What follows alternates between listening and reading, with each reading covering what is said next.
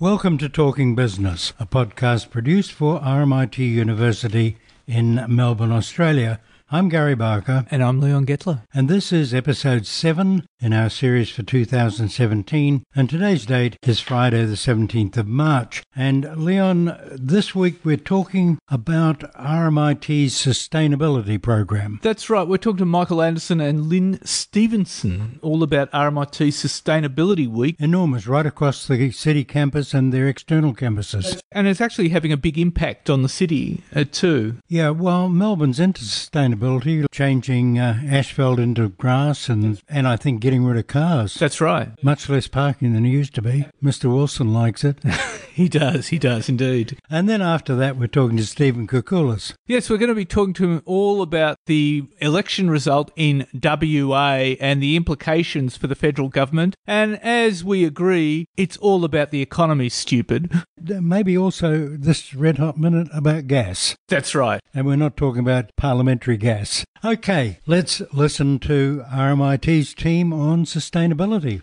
Lynn Stevenson, tell us about uh, Sustainability Week at RMIT. Yeah, Sustainability Week um, happens in March, and it's really um, an opportunity to have an, a sustainability orientation for students. So they'll have been on campus for a few weeks, and really we want to just give them a good overview of what happens at at RMIT on sustainability. Um, so it's a way of featuring what we do in our curriculum, in our research, and on our campus um, with a range of workshops, speaker series, activities, um, and networking um, for students and, and to help them meet staff in sustainability at RMIT. Do a fair bit of work around corporate social responsibility, don't you? Yeah, so uh, we've got a very strong governance structure around sustainability at RMIT. So we have a sustainability committee, which is a high level governance of the university, and that reports through to the Vice Chancellor. And so, with that, we've been able to kind of systematically put um, corporate social responsibility elements into everything we do. So, we try and embed it across our operations, learning and teaching, and research. Um, we have a sustainability policy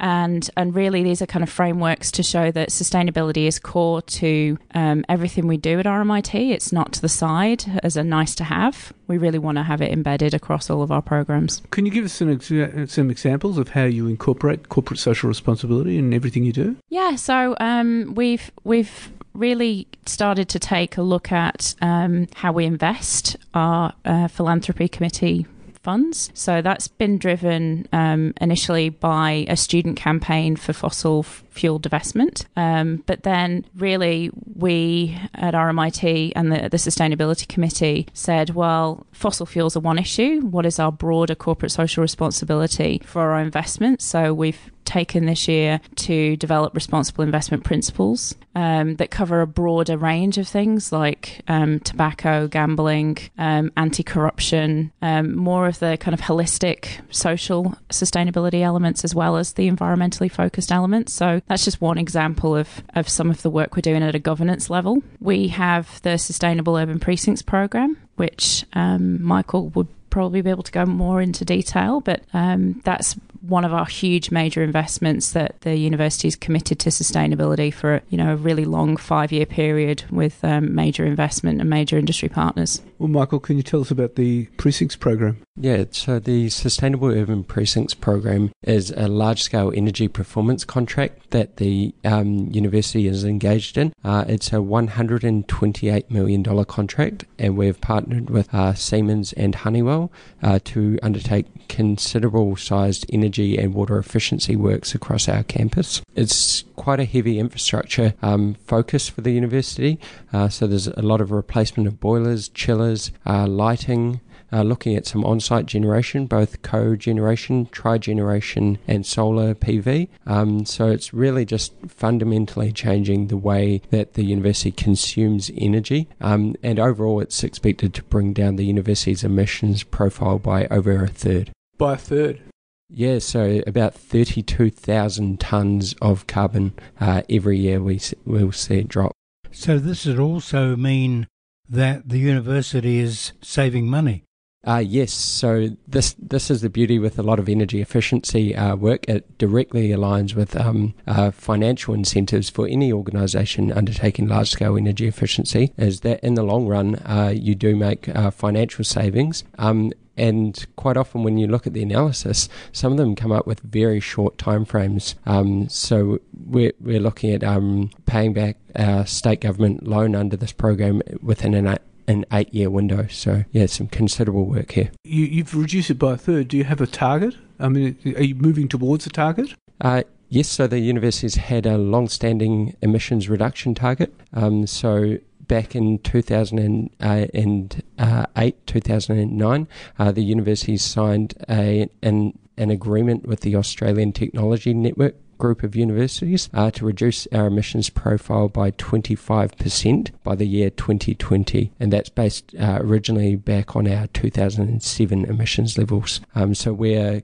uh, well on track to meeting that target through this program. So now the program is also it's right across the board in all of the campuses, including the Vietnamese and and uh, the Singapore connection. Could you tell us about where it fits there? Yeah, so the Sustainable Urban Precincts program is funded by partly by the Victorian state government. So it's all our onshore campuses. So it's our city campus, our Brunswick campus, and our Bundoora campus. But we do have linkages with our Vietnam campuses in particular. And our property services teams are, are joint, and we do a lot of um, work with them um, around their portfolio of buildings. So um, we're looking at some considerable refurbishments of, of buildings on, on our Vietnam campus. And when we develop our buildings over there, we we try to build to Australian standards and take across all of our learnings from this campus in terms of asset management, environmental sustainability, and incorporate those into the learning. So we see our um, global campuses as just another extension of all of our core strategies and policies. We don't differentiate, um, so that's that's very important. Um, so that so that there's consistency across the board. So it covers practical things like uh, the environment within the buildings and things like that, but it's also designed to change the mindset, isn't it, in the management and in the student body? Yeah, absolutely. I mean, the Sustainable Urban Precincts program had um, a 4.8 million dollar component for learning and teaching and research projects, and we funded 10 PhD scholarships for three and a half years. So they're they're really a sustainability brains trust now relating to that project. And we're very conscious within property services that if we have um, corporate partners and we have major capital projects, that we need to make sure that there are learning outcomes and student outcomes through those opportunities. So we have a lot of, um, for example, property construction project management students that work on the project management side of our projects. And that, that kind of pathway into careers and opportunities is something that we're very conscious of. And they would pick up skills around sustainability as absolutely. far as Absolutely. Yeah, yeah, absolutely. So we, the concept is called a living laboratory, where you use your campus to really act as a laboratory for learning. And so we've done a whole range of different projects with different students, different disciplines around energy efficiency, energy modelling, um, occupant behaviour, and how sustainability in buildings ex- improves user experience in buildings and productivity. Um, so not just kind of thinking about the hard um, economic um, benefits to these kind of infrastructure things, but also the the more softer qualitative experience things that staff and students feel when there's a building that has better air conditioning, better light levels, um, just more comfort as well. And and so these students would come from all spheres? All disciplines, yeah. I mean, we've got a lot of multidisciplinary projects. That was part of the requirement for um, the funding that we we allocated to the research and learning and teaching projects. So yeah, they're very multidisciplinary. So you've got media and communications, um, electronic engineering, property construction, project management. We've got architecture and design, um, business students. There's a whole raft of different elements that you can pick up, and I think that really brings a richness to the sustainability work world that you can you show that these multidisciplinary projects i mean one of the things that the sustainability committee funded this year was something called the c16 hack which was a hackathon which is this kind of design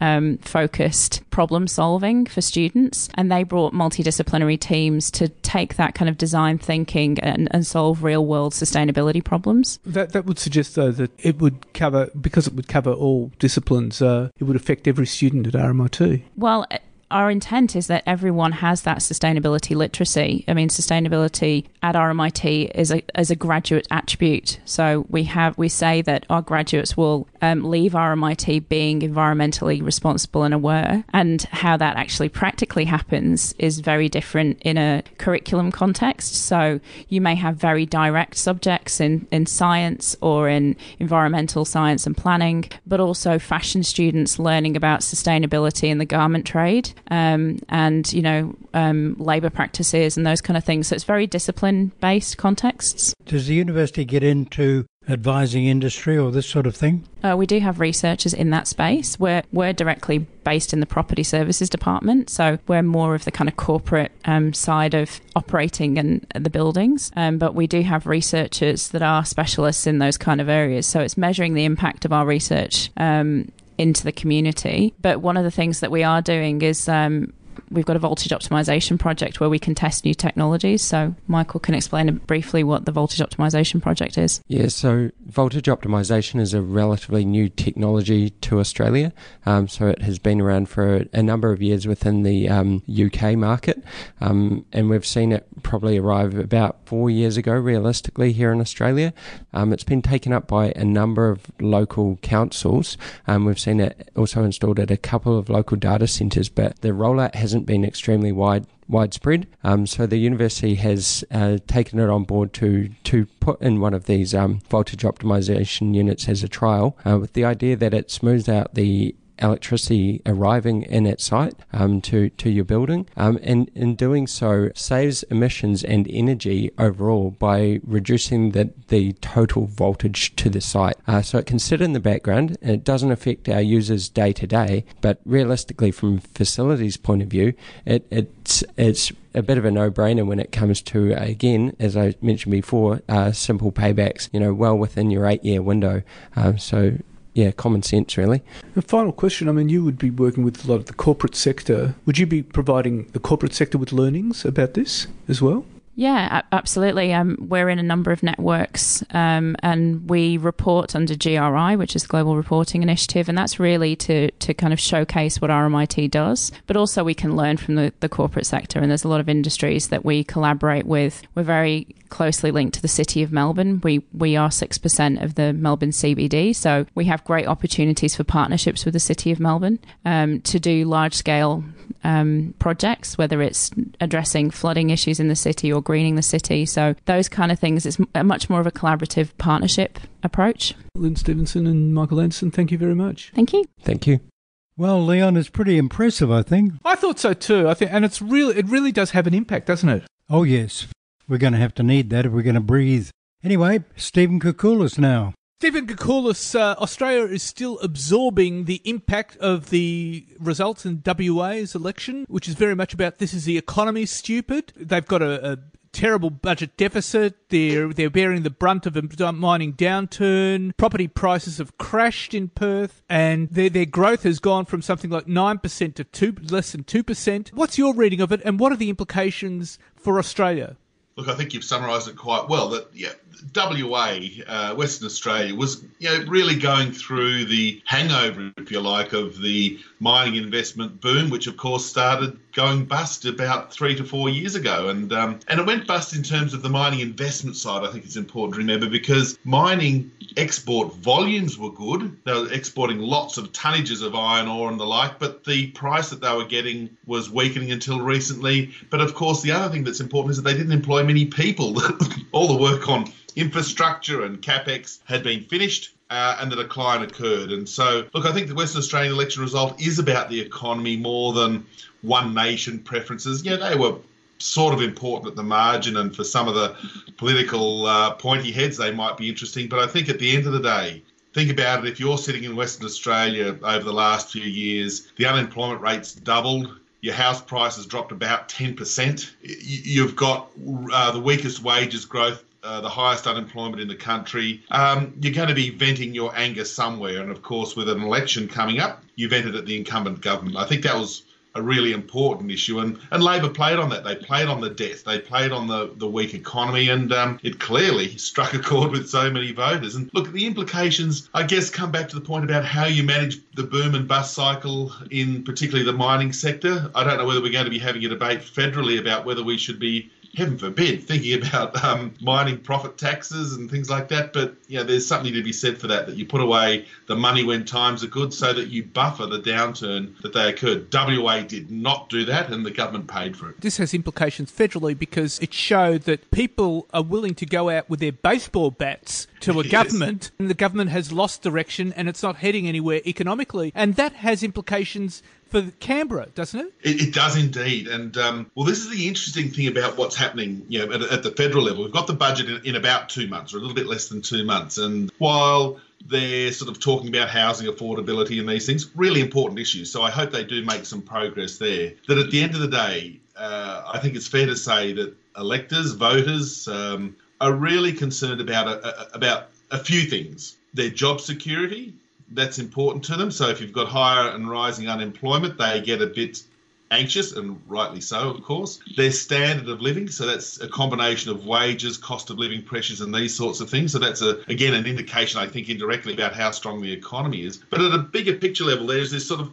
overarching concern from the voters that they want the government to be running the economy well. Now, that sounds like a very cliche thing to say, but in Australia, running the economy well is about the budget deficit. It's about government debt. And while there are reasons and very good reasons for running deficits and you know increasing uh, the level of government debt when the economy is soft, when the economy is weak, um, there's only so long you can kick that problem down the road. You know, you've got to address it. So I think for Canberra federally and for the uh, Scott Morrison's budget in a couple of months, that he's really got to articulate a framework where it's about growth genuinely about growth, not this rhetoric.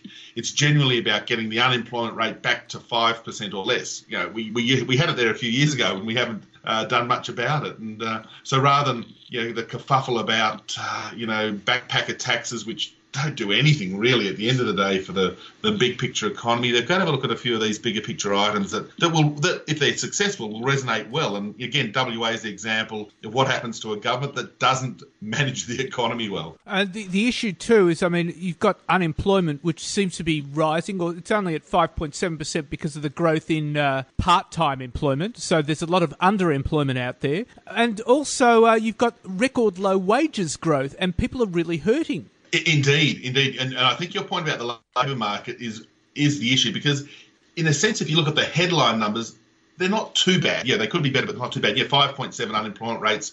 You know, not bad. As I said before, it should be lower. It could be lower, but it's not a recession. It's not anything like that. But the composition of the employment market over the last 12 months or so has seen basically zero full time jobs being created, and any growth in employment's been part time. Now, nothing inherently wrong with that. Some people want to work part time, but we look at this other issue, which is gaining more attention in the analysis of the labour market the underemployment rate. That is, people who have a job, so they're employed, but who want to work more hours. That's sort of um, flirting with these record highs around about 9% of the workforce. So while unemployment's you know 5.7%, there's about 9% of people who have a job who are pretty unhappy with their lot in life because they're only doing, you know, 10 or 20 hours a week when they really want to be doing 20 or 30 hours a week. So they're not taking home as much pay. That feeds into their consumer spending patterns and that feeds into the big picture of the economy, which is, you know, even with the quite positive GDP numbers um, a week or two back, it's still in annual terms only 2.4%. It's not quite near that 3% that we need to be confident that the economy is doing well. Well, the other issue too is, I mean, you've got the NAB business survey figures, which are coming out tomorrow, which are expected to show business confidence remains high, but uh, consumer confidence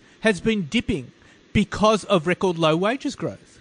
Indeed, and I, I, think that's the critical issue. You've got to remember, yeah, well, business confidence is vital. You know, business investment uh, has got to be the driver of any long run growth cycle. You, you don't have a strong economy if the business investment climate's weak. But you've got to remember, on the other hand, too, that consumer spending, overall household spending, still accounts for more than 50% of the economy. You know, more than 50% of GDP is what you and I and everybody just spends at the at the shops when we, you know, go to the doctor, when we, uh, you know, entertain ourselves and all these other things. That's consumer spending. And if we consumers either aren't getting significant increases in real wages, then of course you're constrained about how much money you can spend. You just can't spend it if you don't have it. We also have the concern that your job security, these things, the, the, sentiment things that you point on, that while you know, I might be doing okay uh, financially, my house is sort of going up in value, the stock market's doing you know reasonably well, so my super's doing okay, but my job conditions, I'm not getting that pay rise. Whereas I see my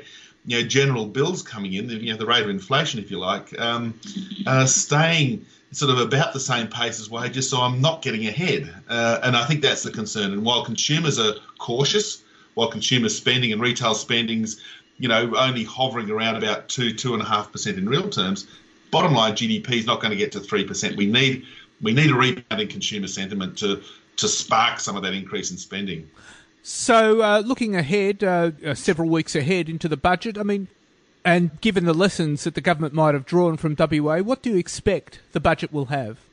Yeah, look, uh, I, I, think, well, one thing that they're going to, if you like, Scott Morrison's going to get a bit lucky is that, uh, and even though these commodity prices, gosh, you know how fickle they are, they, they're up and down, you know, 5 and 10% in a week. Um, but nonetheless, I think the iron ore price, and even the coal price, while it's come off a bit in the last uh, little while, is still what, well above what they're assuming at the MYEFO back in December. So if they put in a slightly higher uh, assumption for those commodity prices, which I think they should, it's worth a couple of billion dollars a year to them. Now, that's just sort of the, the accounting trickery, if you like, of budgeting.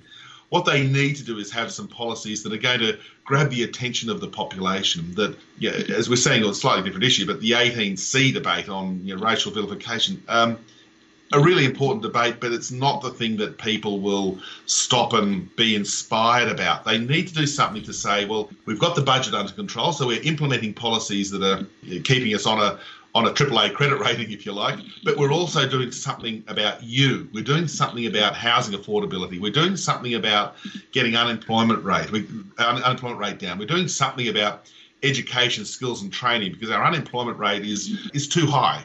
We want to get it lower, and it, you, you can't fix it overnight. So policies that address those sorts of issues are really, really important. And the other thing which I think pops up is fairness and equity.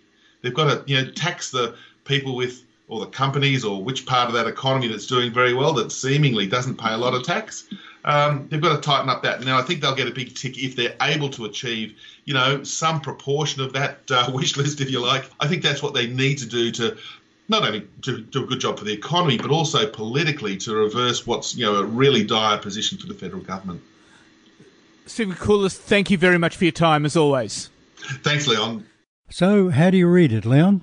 A lot is said about the impact of Pauline Hanson on WA, but I think in the end, it was very much about the economy. They, they had the highest unemployment in Australia. Property values have crashed. They've got huge debt. They've lost their AAA credit rating. And it has huge implications federally because what it says is that voters are waiting with their baseball bats to, to take on any government that is indecisive. That would have been a spur to uh, Malcolm Turnbull's um, approach to the uh, gas exporters. I mean, he came out of that pretty well. Okay, now the news, Leon. Well, Gary, the US Federal Reserve this morning raised US interest rates up to 0.75% to one percent. That's up point to up a quarter point, quarter percent to uh, from uh, zero point five percent to zero point seven five percent. Uh, the Fed's decision is in response to steady economic growth, strong job gains, and confidence that inflation is rising to meet the central bank's target. It's the first interest rate rise in 2017, coming after the last in December, and only the third since the financial crisis struck. Now, the news came as no shock to Wall Street, which had priced in a 100% probability of a rate rise, but it's one of the Fed's most convincing steps yet to return monetary policy to a more normal footing. And also, I might add, the Fed is now on track for two more rate hikes this year and three in 2018. And of course, the bond rate fell down. The other interesting piece of news, Gary, is the British Parliament has passed legislation allowing the British government to invoke Article 50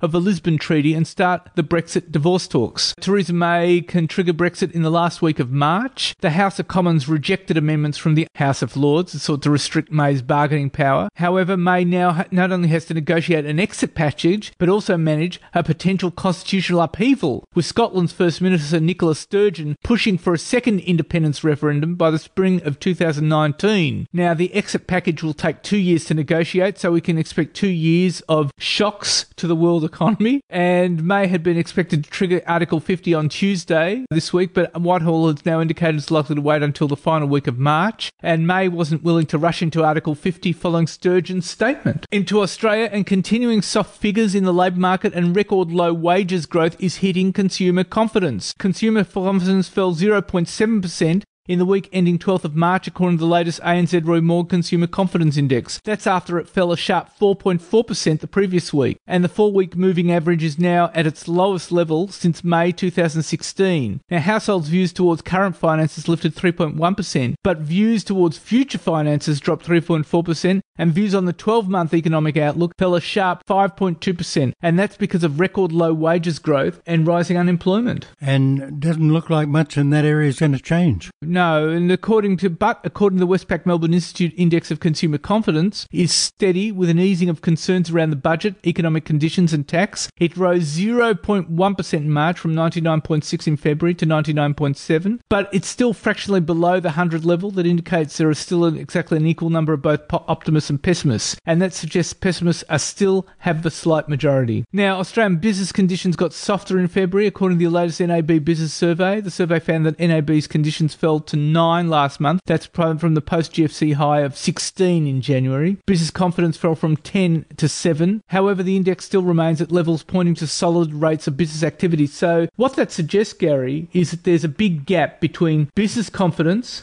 and consumer confidence. Yeah, big gap. The business is uh, much more upbeat. And that's a, quite an issue. Now, the Reserve Bank of Australia says it's prepared to introduce new curbs on lenders to stop the property market overheating and triggering a financial crisis. Reserve Bank Assistant Governor Michelle Bullock told a function in Sydney, hosted by Bloomberg News, that the macro prudential regulations imposed on the banks in 2015 to curb investor lending, like, for example, the 10% a year limit on annual growth in a bank's investor portfolio, had worked, but it seemed to be fading. And the RBA warning comes a week after the Organisation for Economic Cooperation and Development said that years of double digit gains in house prices in Australia could see property prices collapse and ultimately turn into a recession. Now, Ms. Bullock did not detail exactly what the RBA would do to curb investor enthusiasm, but she said that since the global financial crisis, regulators and policymakers are prepared to take action if they see risks building. Also, uh, confidence for Australian farmers is still strong, but has eased back with the impact of the hot summer in southeastern Australia and concerns about what impact US administration will have on Australian agriculture. The latest Rabobank survey found that 59% of farmers expect the agricultural economy to perform at levels similar to last year in the next 12 months.